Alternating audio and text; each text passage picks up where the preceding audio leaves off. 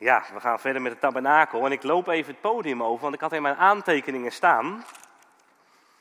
Vorige week de omheining en de poort, waardoor je binnenkwam. Binnenkwam bij het huis van God. En ik had in mijn aantekeningen staan, ons podium is misschien wel net zo breed als de, de poort. Ik weet het niet exact, maar de poort was ongeveer 9,1 meter. Zondag zei de spreker 10, dus rond hè, 9, 10 meter. Is het podium zo breed? Iets korter, hè? Zes meter. Nou, wat een poort, hè? Om binnen te komen bij God. Wauw. Nou, dus ik dacht even van, nou, is dat ongeveer uh, zo, maar het is nog breder.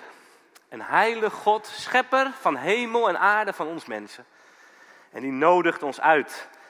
En vandaag gaan we niet alleen door de voorhof, maar we stappen binnen in de tent. En hier zie je het plaatje van de tent ook, waar we dus over gaan spreken, het heiligdom. En vandaar dat hier van alles staat. En afgelopen dinsdag had ik een cursus, cursus broodbakken. Ja, en we hebben een, niet alleen, hij was gitarist in de gemeente, maar hij was ook bakker. Hij is bakker en hij gaf die cursus, Frederik Weiland.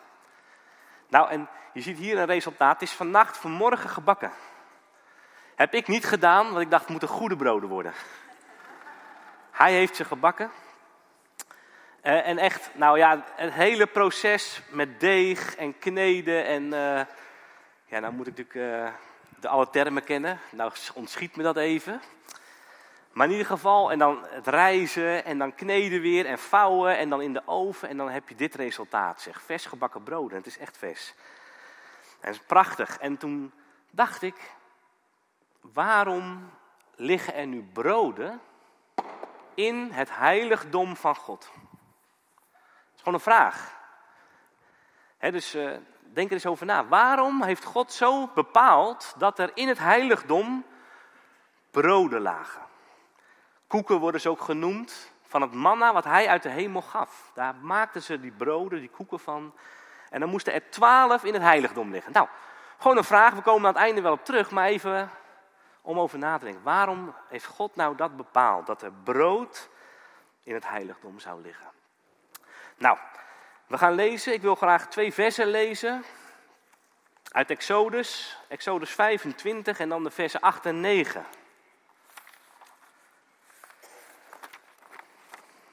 Exodus 25, vers 8 en 9. En we gaan een aantal gedeeltes uit Exodus ook lezen. We beginnen met vers 8 en 9.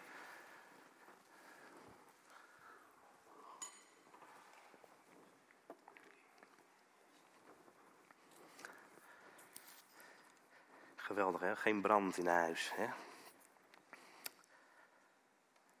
Um, daar gaan we. 25, Exodus 25, vers 8 en 9. En daar spreekt God tot Mozes.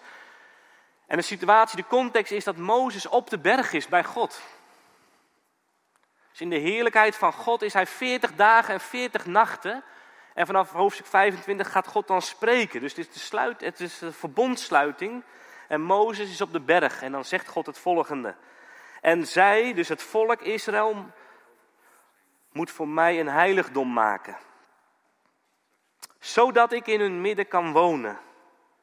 Volgens alles wat ik u zal tonen, een ontwerp van de tabernakel en een ontwerp van al zijn voorwerpen, zo moet u het maken. Tot zover. De opdracht van God is om dus de tabernakel en alle voorwerpen te maken, zoals Mozes ziet. Ja, waar? God openbaart als het ware vanuit de hemel het ontwerp voor de tabernakel, wat we hier dus op het plaatje zien.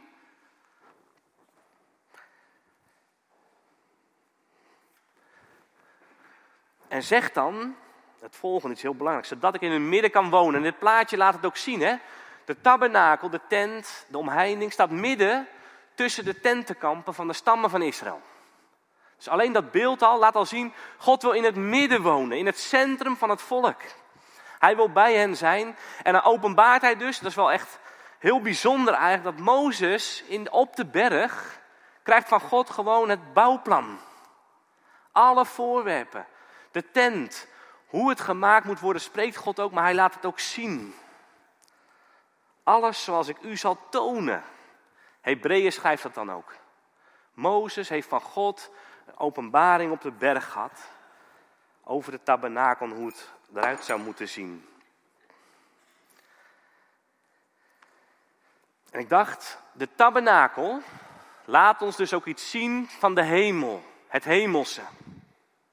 Als je openbaring ook leest, openbaring 11, dan krijgt Johannes ook de openbaring vanuit de hemel. Dan staat de tempel van God ging open. En wat zag hij in die tempel van God op dit, in de hemel? Ark van het verbond. Nou, daar gaan we het volgende week over hebben. Maar de tabernakel laat iets zien van het hemelse. Dat is mooi om te gaan ontdekken. Wat laat dat ons zien? En het thema vandaag ook, staat hier ook boven, geen religie, maar relatie. Daar gaat de preek over vanmorgen. God is een God niet van religie, maar van relatie. Moet kijken wat er dan ook staat als je verder leest in hoofdstuk 29 van Exodus.